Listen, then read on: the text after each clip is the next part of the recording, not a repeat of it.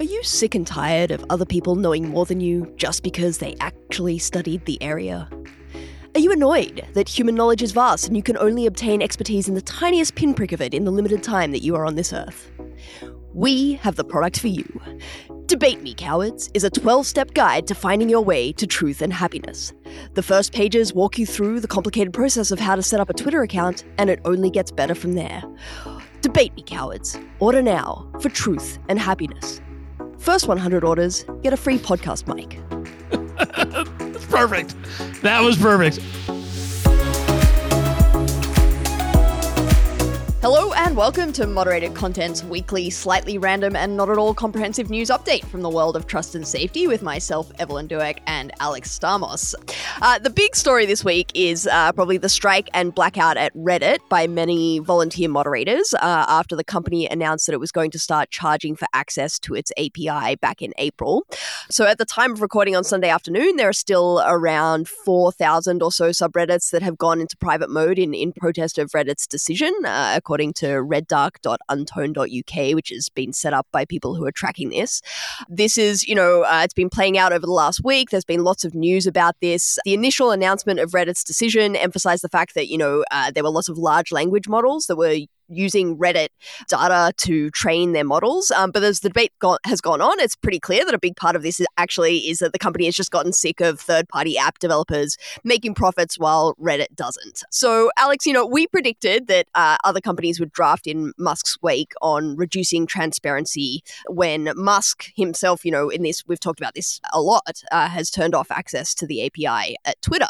I don't know if we could have predicted, but maybe we should have that CEOs would do it with so much open fawn for Musk's uh, decision making and the way that he has been handling this whole thing. Because Steve Huffman, Reddit CEO, uh, has been like openly um, adoring of, of Musk uh, in some interviews this week, uh, saying that you know he's really learned a lot about the way that Musk has taken over Twitter, and that long story short, uh, my takeaway is reaffirming that we can build a really good business in this space at our scale. So, did you see this one coming? I, am I'm, I'm a little surprised because you, yes, I as you and I have talked about all the time, Musk is creating the incentive structure for people to follow him and, and kind of permission for them to do so.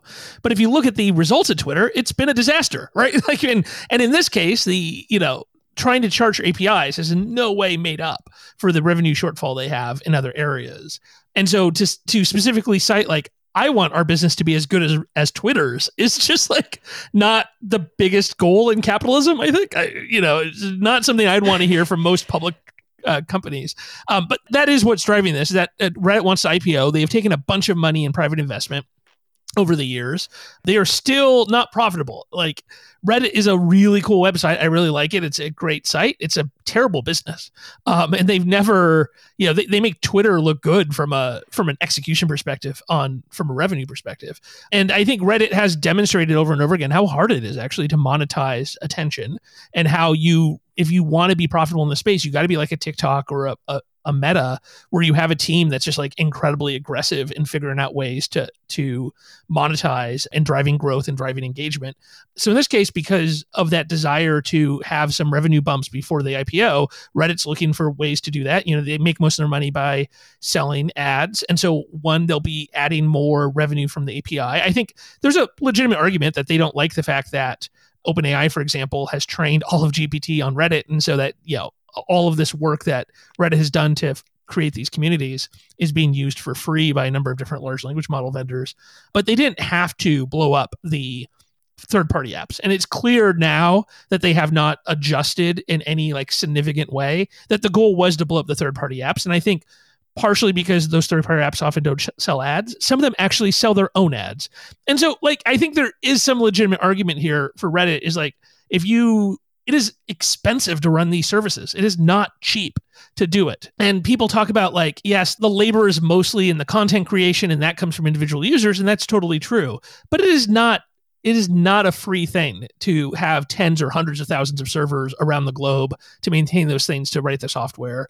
And while, you know, some moderation is done centrally, Reddit still has to have a pretty significant trust and safety team. So there is a big operational component here that can operate in lots of different languages and needs the technical backing to be able to backstop the fact that they've got bad subreddits. And so if you, if you have a bad subreddit, that means the moderators are not somebody you can trust. So I'm a little more, I think I'm a little more on Reddit side on this than some other folks. That being said, they've mismanaged it incredibly, right? Just the way they've interacted with the, the, their user base, the way they've interacted with moderators, it's just an incredible own goal and will eventually be a Harvard business case study and like how not to roll out a change like this.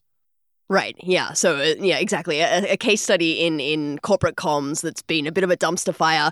It's also you know a super interesting study in like social media governance because there's a distinctive feature about Reddit, of course, which is you're right that there's a you know a centralized trust and safety uh, team, but it's also much more decentralized in the sense that it you know relies on a lot more community moderation with its subreddits, which is what has empowered these moderators to you know do the blackout and and, and go private. A, a study um, by some computer scientists out of North Western University last year um, found that, you know, based on sort of average pay rates, moderators do basically a minimum of $3.4 million per year in unpaid labor, maintaining the site and, and you know, writing the rules, enforcing the rules, uh, which is, you know, roughly equivalent to 2.8% of Reddit's 2019 revenue. So, you know, not an insubstantial amount of work is, is done. It's these moderators that, that often, uh, you know, create the communities and, and maintain the site.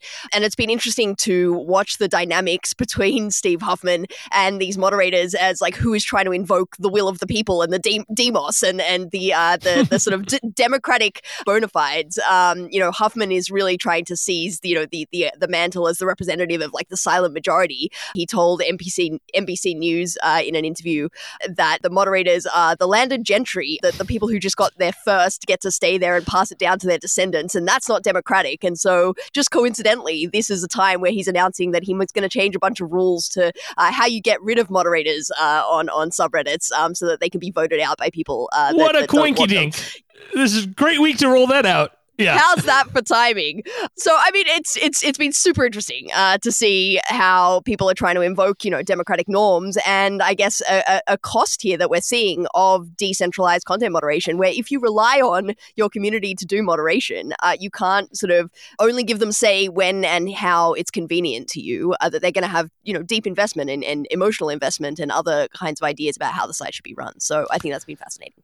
Yeah. You know, the two sites that have always been, whenever there's any kind of problems in trust and safety, people bring up two sites as the example of like, you don't need to have trust and safety teams. Look at Wikipedia and Reddit, which is one, not true, in that both the Wikimedia Foundation and Reddit have kind of backstop trust and safety teams whose job it is to come up with the base policy and the base enforcement, right? You're not allowed to run a child exploitation subreddit, right?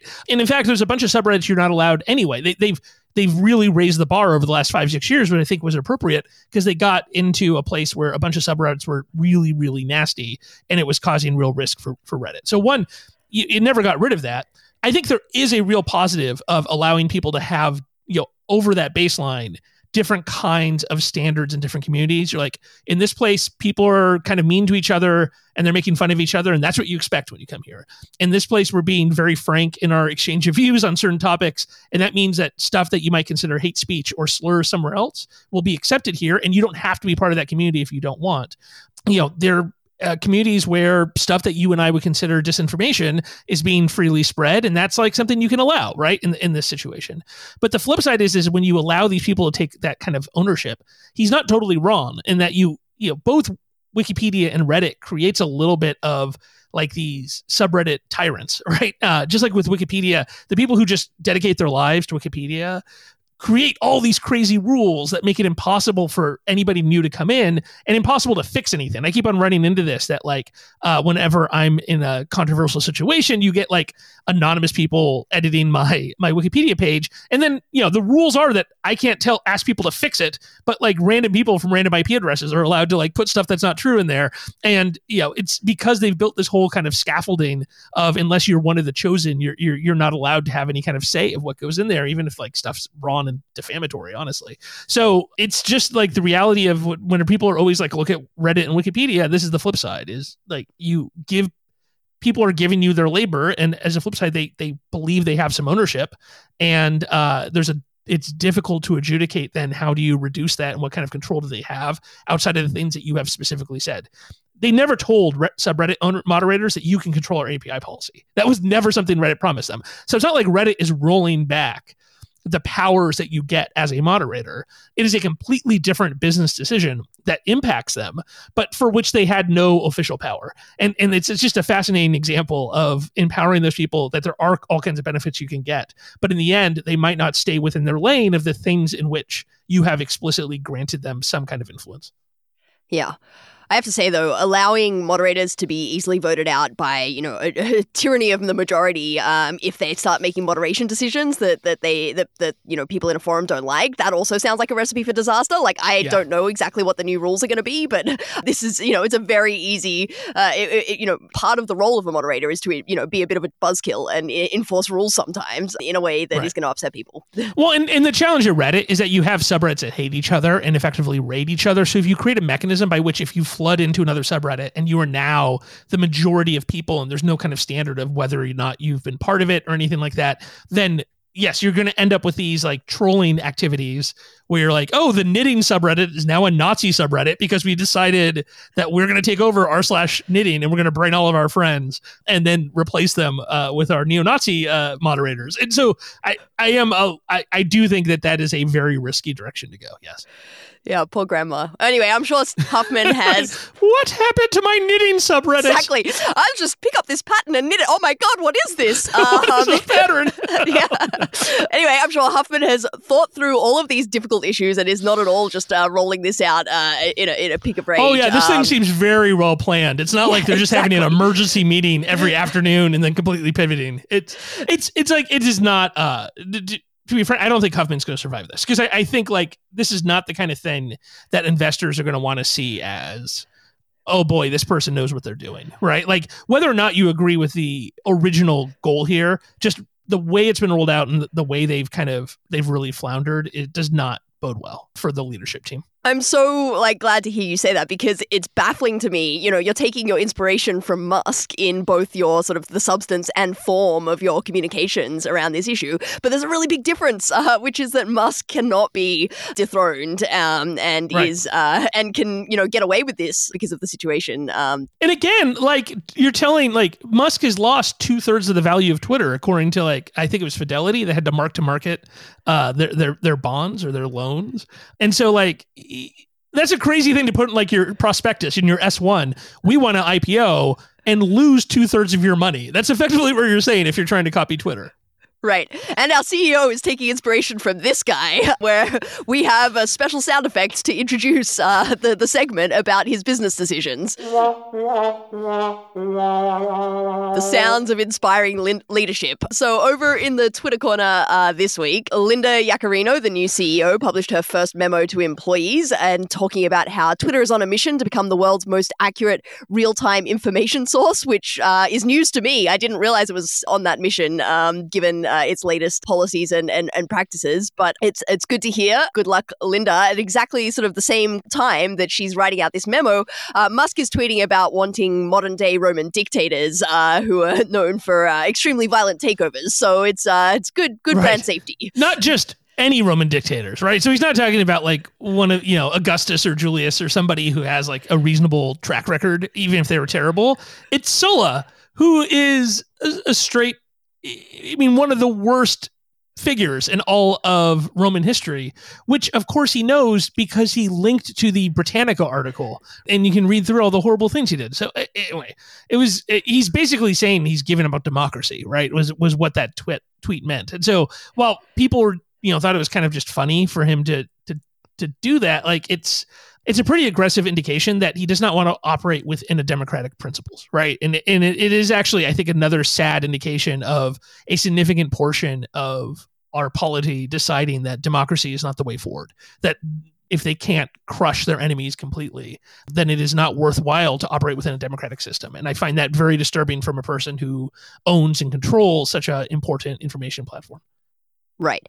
So while Linda's saying uh, we're trying to be the world's most accurate real time information source, and Musk is tweeting about Sulla and, and uh, giving up on democracy, uh, Jack Dorsey confirms what everyone already knew, basically, but it was, uh, it was you know, important to get it on the record, which is that during his time as CEO, uh, India threatened to shut down Twitter if it didn't take down certain posts critical of the government. And this is something that we've covered extensively on this podcast the, the, the fight between Twitter and India and in the increasing pressure that India Is putting on, on Twitter to make it less accurate in terms of information by taking down, uh, you know, uh, information critical of the of the government. And in response, uh, an Indian government official said that Twitter under Dorsey and his team had repeatedly violated Indian law, but that coincidentally, and it didn't name Musk this this statement, but said that Twitter had now been in compliance with Indian law uh, since June 2022. So uh, the problems that that caused Dorsey to get such threats uh, no longer seem to be arising. So dispiriting, but again, not that surprising. Yeah, it, it is sad but good luck, Linda. I, yeah, that's that's right. All right, and so uh, that takes us to um, the controversy du jour, which of course somehow Musk is also a part of because he inserts himself in everything. Right? He's right. like, oh, you somebody's in trouble somewhere. How can I be part of this? Right? How can I how can I jump into it?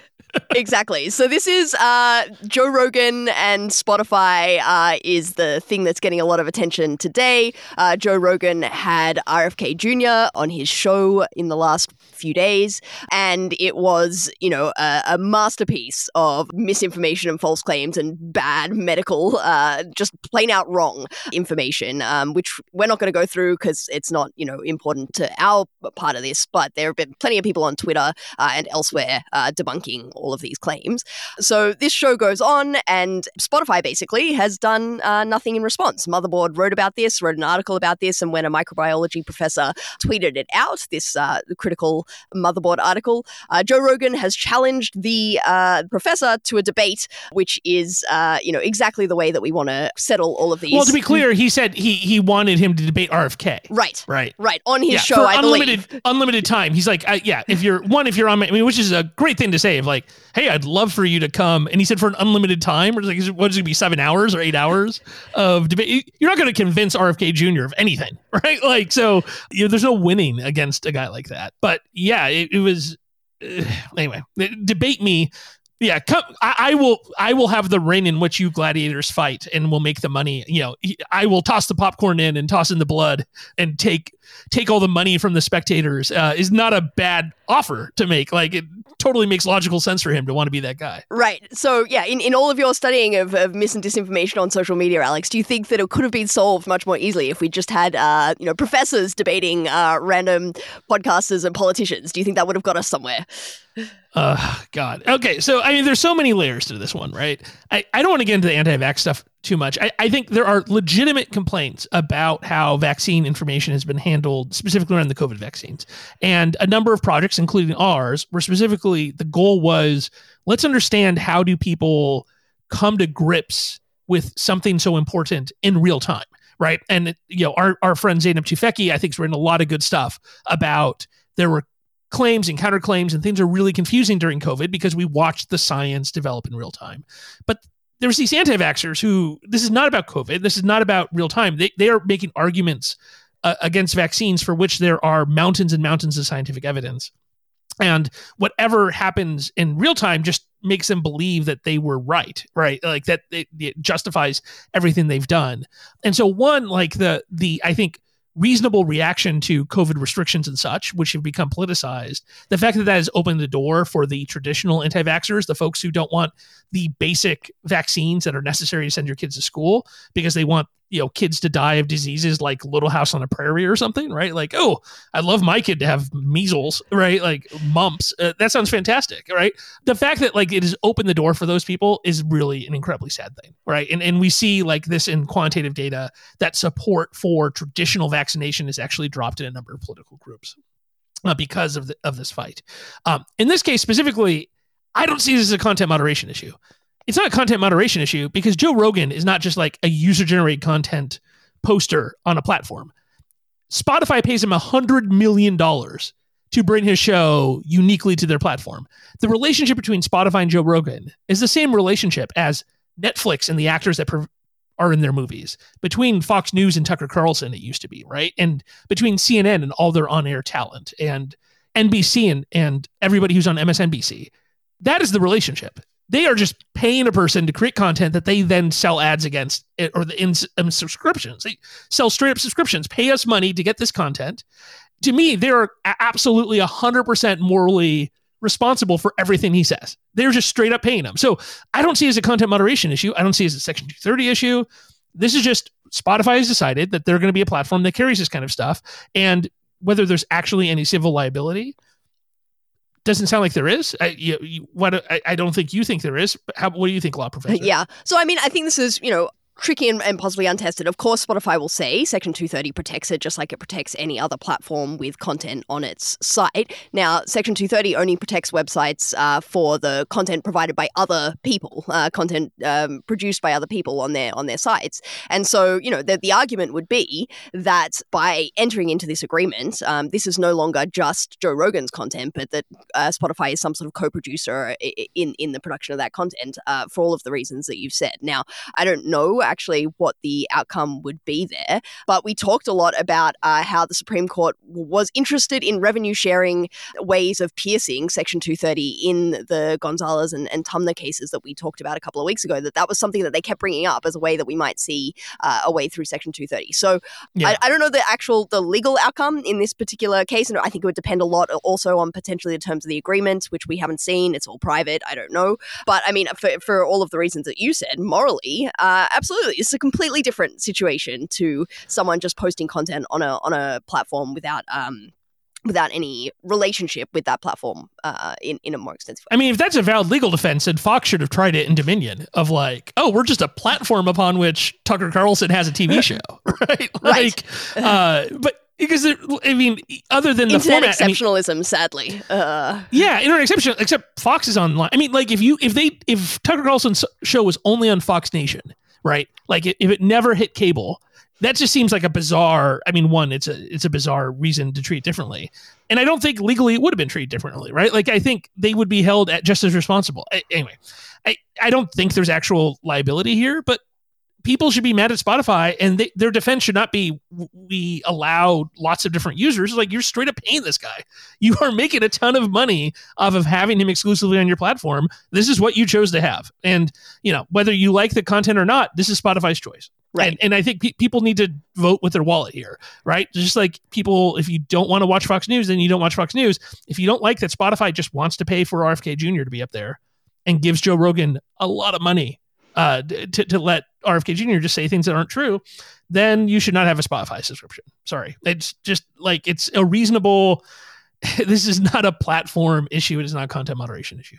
Yeah. And if all of this sounds a little bit familiar, it's because we went through it, I think only, you know, a, a couple of years ago uh, around Joe Rogan specifically and Spotify because he was, you know, in the news for making a whole bunch of misinformation claims at the time and discouraging people from getting vaccines. And Spotify basically acknowledged some of its uh, responsibility by, after that controversy, introducing a COVID misinformation policy. And the it, it a Spotify p- spokesperson pointed to that policy um, in response to comments for, from Motherboard. And their defense was that uh, this episode didn't get taken down because although Rogan and Kennedy suggested during their conversation that COVID vaccines are ineffective um, and injuring and killing large numbers of people, they didn't explicitly say that those vaccines were designed to, to, to create that outcome. And so it didn't uh, fall short of their policy, which is, ah, uh, okay. you know, yeah, exactly. Great loophole there. And what kind of policies, that, like, what are you trying to, if you're trying to protect people, if you believe that you're going to have a policy that's going to protect people, then should be about are, are you giving people incorrect information that leads them to make the wrong decision? It is not whether you say what the purpose of like the vaccine like you're saying oh it kills you but it wasn't intentional. It doesn't change the outcome of, of what decisions people make. It's it's just kind of a it's such a bizarre uh bizarrely written policy if that's actually what they believe other than just trying to backfill whatever you know more likely it's they've made a huge investment. They probably do not have contractual terms that really allow them to have control over this content. They made a pretty crazy decision uh, to give him money in almost any circumstances. And so I think that's a much more likely than this actually being a policy that's being applied correctly. Right. Musk's part of this is that after the um, Baylor professor was challenged to the debate by Rogan, Rogan also proposed a $100,000 donation uh, to the charity of Hotez, Professor Hotez's choosing if he agreed. Uh, Musk said that Hotez hated charity by not accepting the debate, um, and of course elevated this whole thing.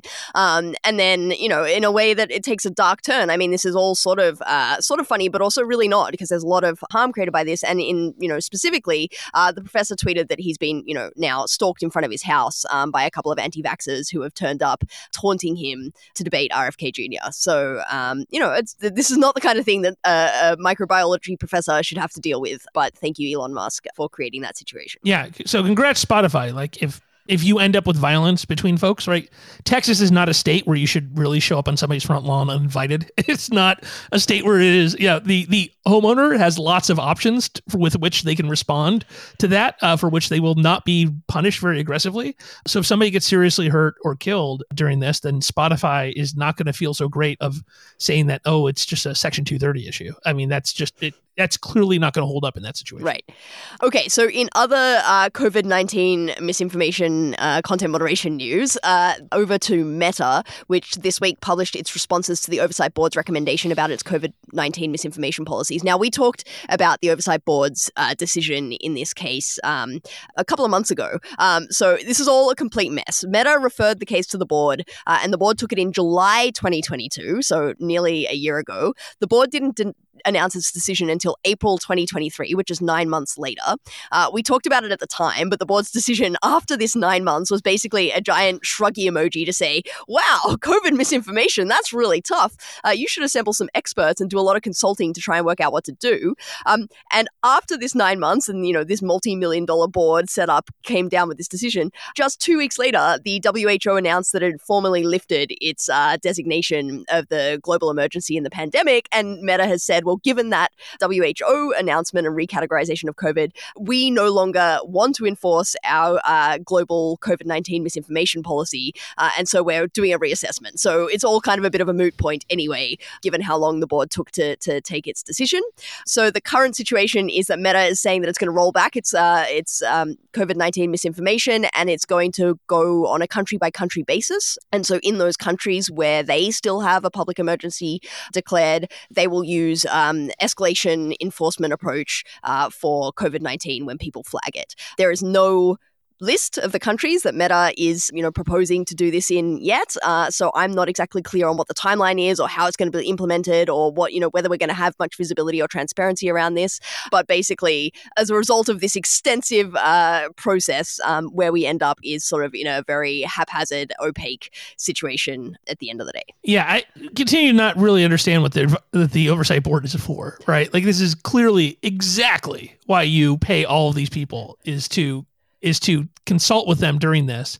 I, I, think part of it is going back to this original idea of treating them like court cases, where instead of treating the oversight board as more of an advisory board where they're deeply involved in the discussions, the fact that you toss something to them give them evidence and then you wait a year for you know something to be the tablets to come down off the mountain and and, to, and you know to be boomed out in the in a a voice from a burning bush you know, maybe it's better to have like an ongoing engagement because otherwise you end up with situations like this. You know, Meta like changing their policy, it, the the structure of COVID's impact on people has changed. Like it is reasonable to say we're not in the middle of the deepest part of the the, the risk. I think also that kind of initial period of uh, you know of, of what we were just talking about what Zeynep talks about of like the creation of knowledge of what is up with COVID, what's up with the vaccines and stuff. We're past that. And so now there's still debates, but there's a lot of evidence out there. And so you might want to change what your policies look like. But why have something that's completely disconnected from what the oversight board does, it makes absolutely no sense. Yeah, so I completely agree with that. That I think this judicialized model is not an appropriate way of thinking about this. Um, I guess what Meta gets from it is it can announce this new country by country designation and say, and we're doing this consistent with our oversight board because the oversight board had said, you know, a global policy doesn't make sense in this circumstance where different countries are having different experiences. So technically, Meta's right that at a very high level, it is just doing kind of what the oversight board told it to do and it gets to say that which you know in in a you know 800 word Washington Post article, which doesn't really delve into how this process played out and what exactly happened, looks better, I guess, than like Twitter, for example, which just sort of silently stopped enforcing its COVID 19 policy. And it kind of maybe looks a little bit more legitimate and makes, you know, Zuckerberg and Meta look good for doing it through this process rather than more, you know, arbitrarily. But at the end of the day, I'm not sure in substance how, how different it really is. And, you know, in other news, uh, the board also released its 2022 annual report in the last week or so, uh, in which it said that it had received nearly 1.3 million appeals over, over the 22, uh, 2022 period. Uh, and during that period, it published 12 decisions. So not only do the cases take forever. So they're almost there. Yeah, they're almost. one a month. one, right. 1,299,988 left to, to get through to get through the That's right. It's it, it'll be fine. Uh, just a just a few weekends and you'll get there. Um, I feel a little bit like the person that's complaining that the food is bad and the portions are too small. Um, but still I do think that uh, that you know it's kind of ridiculous to only publish 12 decisions decisions over a 12 month period. Well, I mean, the ridiculous part was to advertise we're here for individual appeals. Right. That was that was never the job of the oversight board. The job was for the thing we were just talking about. Like, hey, there's a big argument over what COVID policy should be. Then let's have a big Supreme Court like process by which you argue over it. It would be better if that was in transparent. It would be better if there you had individual steps. But at least that makes sense. Of them to be looking at like a random person got their their Facebook post taken down and taken down and they're going to appeal it. That's just ridiculous, right? Like that never you could never structure any kind of you know body like this to to handle that. Like that's going to have to be you have policies in place that are then enforced by thousands or tens of thousands of operational people and ai and all kinds of automation to to be anywhere close to that volume. Right yeah, and I mean to be fair to them, when they take these cases, those twelve decisions, they do try and push for like systemic uh, changes. They aren't really focused on the individual piece of content in question, but at the same time, you can't cannot do that. You know, once a month, sort of chiming in and sort of saying, "Hey, think about it harder."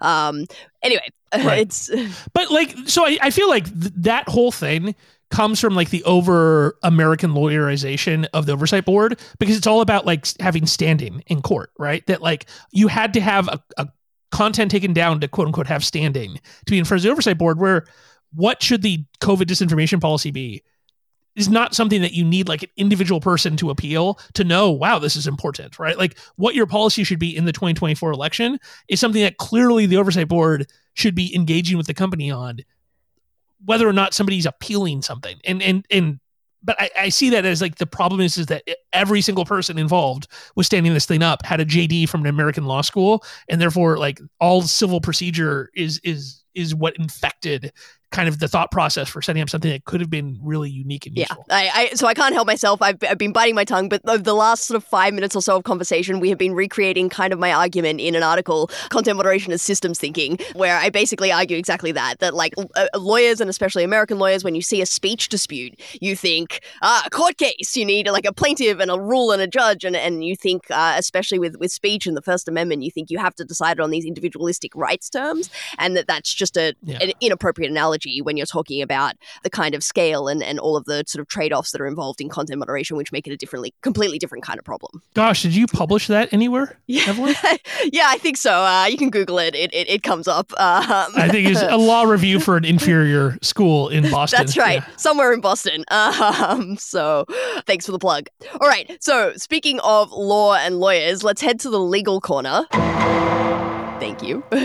so, uh, just a few quick updates from the states, which are really sort of buzzing with activity, basically in uh, in regulating platforms. And I'd even missed a couple of these. So last week, Texas signed into law a bill uh, requiring kids under eighteen um, before to get parental consent before joining a wide variety of social media sites. Um, kudos to The Verge for covering this because it was barely covered in uh, mainstream press. I only found it when I was looking for information on a Louisiana bill um, that had passed a few weeks ago that would do the the, the same thing. Um, but the Texas Act is is uh, broader. So the the Louisiana bill uh, only uh, has been sent to the governor for signature and would only require. Um, it's a pretty simple bill, just requiring parental consent for minors to, to have a social media account. But the Texas bill has all of these other provisions around requiring platforms to prevent minors from seeing uh, quote unquote harmful material, uh, which is defined not, you know, uh, completely at large, but pretty broadly uh, to include a whole bunch of stuff, you know, sexual material, etc.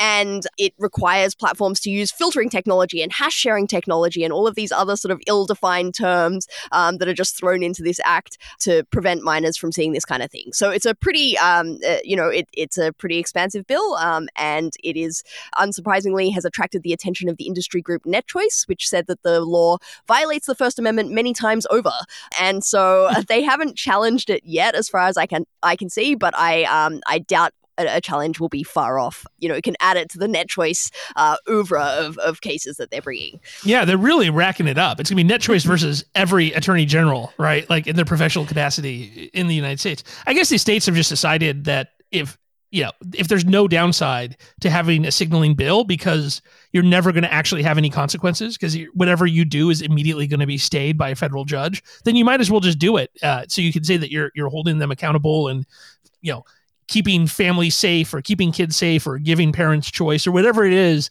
that you say your slogan is um, that that's going to become the, the standard thing. Unfortunately i think if, if you have a if you have 45 of these bills one of them will actually survive right? Um, and then we're going to end up with all these crazy consequences like one state in which you have to show id to get an internet account or something. Um, so it will be I mean, it's a huge waste of money for all the litigation that's happening, and you know, just kind of a completely ridiculous way. But I, I understand the motivation of all of these governors and uh, state legislatures uh, to try to at least put their fingerprint on it so that they have something to advertise. Yeah, right. It's like a DDoS attack of state legislation of terrible ideas, and like one's gonna one's gonna get through. I've been joking that you know net cho- uh, teaching First Amendment in you know five or six years, it's just going to be teaching the NetChoice cases one through seven because they're going to include all of our uh, free speech principles for a digital age as as uh, NetChoice goes around challenging all of these bills, including there's another one in Florida uh, that was signed into law by Governor Ron DeSantis this week, the Florida Digital Bill of Rights. And Alex, it's exactly as you say, like this is political posturing and signaling. It includes some basic consumer rights and privacy rights, um, but it only applies to the largest tech platforms and also includes a couple of other things like prohibiting government officials uh, in the state from making requests to social media platforms to remove co- content uh, and also requiring search engines to say if their search results are influenced by political partisanship or political ideology. The the number one issue um, in content moderation and online safety these days, for sure. So yes, when you've got a political campaign going these days, the the the first step is to announce some sort of platform regulation bill. Well, so maybe you can uh, get famous uh, by writing the first restatement of the NetChoice cases. Uh, it'll be the have to be book on uh, the shelf of every First Amendment lawyer uh, in in 2037. Excellent. That is my tenure plan. You heard it here first, folks. Uh, the first restatement of the NetChoice cases, and that brings us to the end of our program today. It's been your weekly moderated content update. This show is available in all the usual places, including Apple Podcasts and Spotify. Show notes are available at law.stanford.edu forward slash moderated content. This episode wouldn't be possible without the research and editorial assistance of John Perrino, policy analyst at the Stanford Internet Observatory, and it's produced by the wonderful Brian Pelletier. Special thanks also to Justin Fu and Rob Huffman.